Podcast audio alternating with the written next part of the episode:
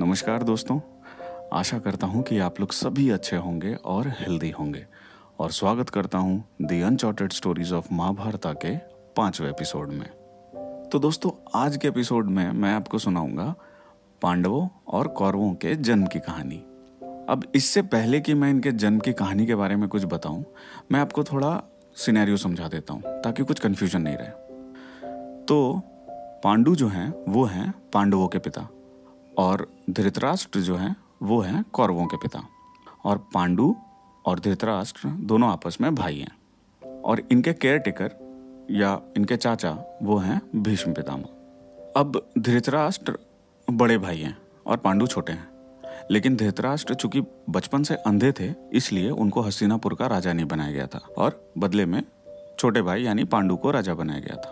अब धृतराष्ट्र राजा नहीं थे बट उनके मन में हमेशा ये बात रहती थी कि अंधे होने के कारण उनको राजा नहीं बनने दिया गया। तो वो चाहते थे कि जल्दी से जल्दी उनका बच्चा हो या उनका नेक्स्ट जनरेशन आए जो कि राजगद्दी पे क्लेम कर सके। और वो उनके दिमाग में ये बात हमेशा घूमते रहती थी। खैर, अब देखते हैं कि कौरवों के जन्म की कहानी क्या थी। अब इसके लिए थोड़ा सा फ्लैशबैक में जाना पड़ेगा। तो ऐसा कहते हैं कि गांधार की जो राजकुमारी थी, गांधारी, उनको शिवजी का वरदान मिला हुआ था कि उसे सौ बच्चे होंगे। अब भीष्म पितामह इसी रीजन से धृतराष्ट्र की शादी गांधारी से करवाते हैं कि बाद में वो थ्रोन पे बिठाने के लिए टेंशन नहीं हो कि उन्हें सौ बच्चे का वरदान मिला हुआ है तो उत्तराधिकारी कोई ना कोई हमेशा रहेगा। तो एक कहावत यह है। दूसरे जगह कहीं ऐसा भी कहा गया है कि वेद व्यास जी गांधारी के अतिथि सत्कार से इतने खुश हुए थे कि उनको पूछा था कि बताओ तुम्हें क्या वरदान चाहिए। तो गांधारी ने उनसे कहा था कि मुझे एक ऐसा वरदान दीजिए जो मेरे फ्यूचर में काम आए।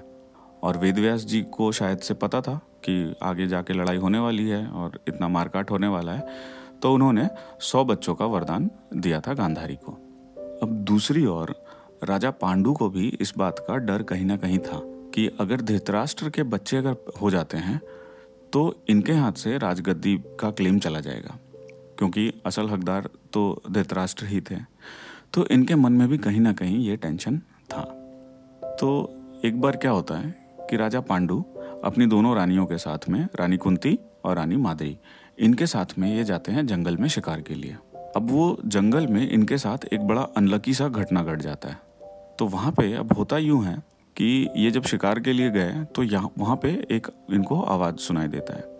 अब इनको लगता है कि कोई जानवर है और ये आवाज़ सुन के उस और तीर चला देते हैं। अब पहले के योद्धा ऐसे थे भी कि आवाज़ आया, तीर चला दिया, एकदम जाके लग गया निशाने पे। लेकिन जब ये उस शिकार को लेने जाते हैं, जहाँ पे ये तीर चलाए थे, वहाँ जाके क्या देखते हैं कि इनका जो तीर है, वहाँ पे एक ऋषि मुनि और उनकी वाइफ दोनों को लगा हुआ है। एक ही तीर दोनों को लगा हुआ है। तब ये समझ जाते हैं कि ये इनसे बहुत बड़ी गलती हो गई है। तो वहाँ पे असल में होता ये है कि ऋषि मुनि और उनकी वाइफ दोनों हिरन के रूप में प्यार कर रहे थे मतलब इंटरकोर्स कर रहे थे। और ठीक उसी टाइम पे राजा पांडु का तीर आके इनको लग जाता है। तो ऋषि मुनि जब मर रहे होते हैं तो वो राजा पांडु को वो श्राप देते हैं कि एक तो तुमने एक निर्दोष जानवर को मारने की कोशिश की, वो भी ऐसे टाइम पे जब वो अपने पार्टनर के साथ प्यार करने की कोशिश कर रहा है। तो तुम्हें ऐसा श्राप है कि तुम अपनी पार्टनर्स के साथ कभी भी संभोग करने की कोशिश करोगे तो तुम मारे जाओगे। और ये बोल के ऋषि मुनि मर जाते हैं। अब राजा पांडु को इस बात से बड़ा टेंशन हो जाता है, वो बहुत परेशान हो जाते हैं। उनको लगता है कि अब उनको बिना संतान के ही मरना पड़ेगा। तो वो फिर वापस आ जाते हैं दोनों रानियों के पास और उनको बताते हैं कि ऐसा ऐसा जंगल में घटना हो गया है और उनको ऐसा श्राप मिल गया है। और अब वो पिता के पिता नहीं बन सकते हैं सॉरी अब इसीलिए वो कहते हैं कि चूँकि मैंने एक ऋषि मुनि को मार दिया है तो मैं अपने आप को अब राजा नहीं समझता हूँ। तो एक काम करो, तुम लोग दोनों वापस हस्तिनापुर चले जाओ। मैं यहाँ पे एक ऋषि मुनि की लाइफ में जीऊँगा। मतलब सब त्याग करके रहना चाहता हूँ यहाँ पे। लेकिन कुंती और माधुरी जो उनकी वाइफ है, वो नहीं मानती है। वो कहती है कि नहीं नहीं, हम लोग आपके साथ ही रहेंगे, आपकी सेवा करेंगे। अब इधर हस्तिनापुर में राजा पांडु के नहीं आने से भीष्म पितामह क्या करते हैं? धृतराष्ट्र को राजा बना देते हैं। और इसी बीच कुछ समय पार होता है। गांधारी को जो वरदान मिला था वेद व्यास जी से कि सौ बच्चे होंगे, उस वरदान के कारण वो प्रेग्नेंट हो जाती है।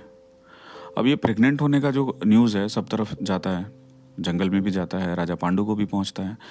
तो उनको भी सुन के बहुत अफसोस होता है कि उनका भाई पिता होने वाला है और ये बिना संतान के मर जाएँगे। तो अब यही बात वो बहुत उदास होके अपनी बीवियों से कहते हैं कि मैं शायद पिता नहीं बन पाऊँगा कभी। तो उस टाइम पे एक ऐसा रिवाज था जिसमें कि कोई इंसान अगर पिता बनने का समर्थ नहीं है तो उसके परमिशन से उनकी वाइफ किसी और के बच्चे को जन सकती है। बायोलॉजिकल फादर कोई और होगा, लेकिन पिता उस वाइफ के हस्बैंड ही कहलाएँगे। तो इस बात को पांडु कुंती के सामने रखते हैं कि ये काम करते हैं, किसी ऋषि मुनि से आप बच्चा जनो, जिसका पिता मैं रहूँगा। तो कुंती कहती है कि ठहरो। मुझे वरदान है कि मैं देवों से बच्चे जन सकती हूँ। अब पांडु को सुन के थोड़ा अजीब लगता है। तब वो उनको कहानी सुनाती हैं एक, कि शादी के पहले उनको एक वरदान मिला था। तो हुआ यूँ था कि जब कुंती कुंवारी थी, उस टाइम पे एक मुनि, दुर्वासा मुनि, वो उनके महल में आए थे। और उस टाइम पे ऐसा होता था कि मेड लोगों को नहीं भेजा जाता था, मुनि लोगों यू नो टेक केयर करने के लिए। तो राजकुमारी जो थी, वही दुर्वासा मुनि के सब कुछ ध्यान व्यान रखी थी, उन्होंने अतिथि सत्कार किया था। तो दुर्वासा मुनि बहुत खुश हुए थे और उनको बोले थे कि, वरदान तुमको देता हूँ, जिसमें कि तुम देवों को बुला के उनके बच्चों जन, उनके बच्चे को जन सकती हो। अब उनको एक मंत्र दिया था कि ये मंत्र तुम किसी देव को बुला के बोलना तो उनसे तुम्हें बच्चा होगा। अब ये बोल के दुर्वासा जी चले जाते हैं। अब लेकिन क्या होता है चूँकि कुंती बहुत कम एज की थी, उनको विश्वास नहीं होता है कि सच में ये मंत्र काम करेगा या नहीं करेगा। तो सुबह सुबह वो जाती हैं एक दिन तो सुबह में उनको सूर्यदेव दिखते हैं।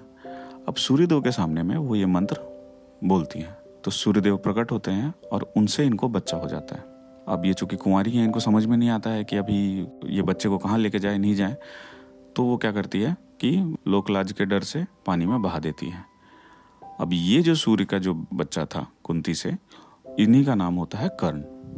खैर तो ये पहले की कहानी है, जो बता देती हैं कुंती पांडु को। तो पांडु खुश हो जाते हैं कि ठीक है, जब देव को बुला के उनसे बच्चे हो सकते हैं तो फिर क्यों नहीं? तो वो कहते हैं कि काम करो, पहले यम देव को बुलाओ।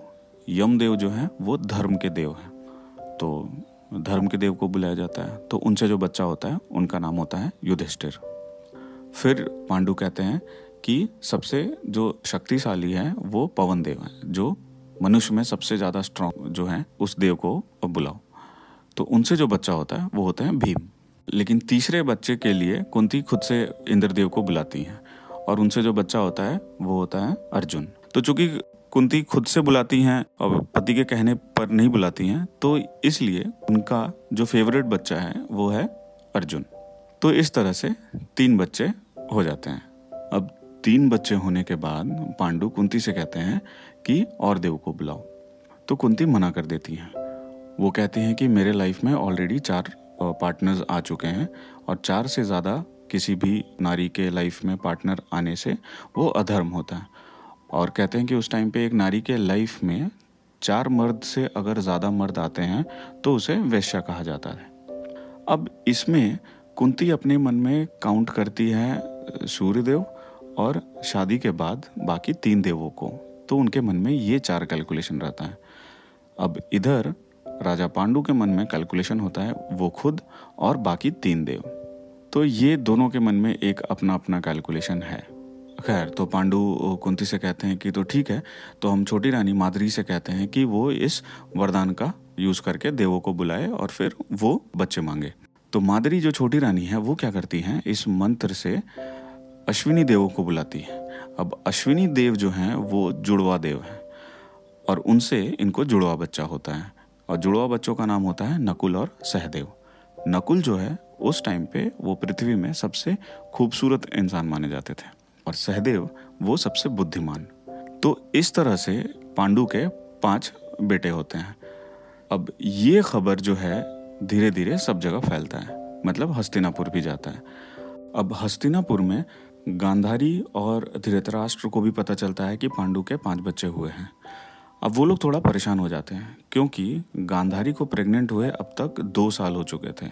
अब गांधारी को लगता है कि ये वेदव्यास जी का जो आशीर्वाद है, जो वरदान है, सौ बच्चों का, वो पता नहीं सही है कि नहीं है। तो वो क्या करती है, गुस्से में अपने मेड्स को बोलती है कि एक लोहे का सलील ले आओ मतलब एक रॉड ले आओ लोहे का, और उससे मेरे पेट में ज़ोर से मारो। अब मेड क्या करती है कि लोहे का रॉड ले आती है और गांधारी के पेट में मारती है। तो उससे, इनके पेट से मांस का एक बड़ा सा टुकड़ा निकलता है। गांधारी पूछती हैं कि लड़का है कि लड़की है? अब मेड कुछ कह ही नहीं पाते हैं। तो वो देखती है कि ये तो सिर्फ़ मांस का लोथड़ा है और वो फिर वेद व्यास जी को कोसने लग जाती है कि पता नहीं आपने सही दिया या गलत दिया है। तो वेद व्यास जी कहते हैं कि मेरा आशीर्वाद कभी भी व्यर्थ नहीं जाएगा। एक काम करो इन मांस के लुथड़ों को सौ अलग अलग टुकड़ों में बांट दो और उनको मिट्टी के बर्तन में रख दो, घी भर के, जिसमें कि घी भरा हुआ हो। तो ये कहती हैं कि क्या मुझे उसमें एक बेटी भी मिल सकता है? तो वो कहते हैं कि ठीक है तो एक अलग से कर दो।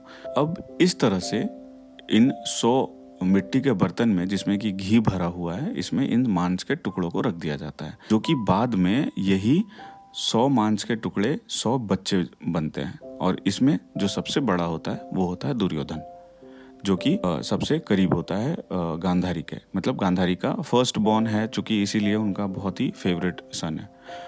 तो ये भी कहते हैं कि जब दुर्योधन का जब जन्म हुआ था, उस टाइम पे बहुत सारी ऐसी चीज़ें जैसे कुत्ते या भेड़ियों का चिल्लाना मतलब ऐसा जिससे कि लगता है कि कुछ मनहूस चीज़ आगे जाके घटने वाला है। तो बहुत सारे लोगों ने समझाया भी था कि ये जन्म जो है अच्छा साइन नहीं है, ये बाद में प्रॉब्लम करेगा। लेकिन गांधारी कहती कि नहीं, ये मेरा पहला बच्चा है तो मैं इस पर हार्म नहीं होने दूँगी। तो इस तरह से सौ कौरवों का जन्म होता है, जिसमें कि एक लड़की भी होती है मतलब निन्यानवे भाई और एक बहन, जिसका नाम होता है दुशाला। अब इन सौ कौरवों के अलावा एक कौरव और भी थे। उनका नाम था युयोत्सु। लेकिन वो गांधारी के पुत्र नहीं थे। उनका जन्म हुआ था धृतराष्ट्र और गांधारी की जो मेड थी उनके यूनियन से। और कहते हैं कि उनमें राजा बनने के सारे के क्वालिटीज थे। बट चूँकि उनका हाफ़ ब्लड मेड का था, इसलिए वो राजा बनने के लिए क्लेम नहीं कर सकते थे। तो दोस्तों, ये थी कहानी कौरवों और पांडवों के जन्म की। आशा करता हूँ कि आप लोगों को आज का एपिसोड अच्छा लगा होगा। दोस्तों, मैं फिर से कहना चाहूँगा कि मेरा मकसद आप लोगों तक सिर्फ़ अनसुनी और रोचक कहानियाँ पहुँचाने का है, बिना किसी रिलीजियस बिलीफ को चोट पहुँचाए हुए। इस एपिसोड के लिए बस इतना ही। मिलते हैं एक नए एपिसोड में कुछ नए किरदार और कुछ रोचक कहानियों के साथ में। तब तक के लिए सुनते रहिए कुछ सुनाओ यार में only with Amit Rawani. thank you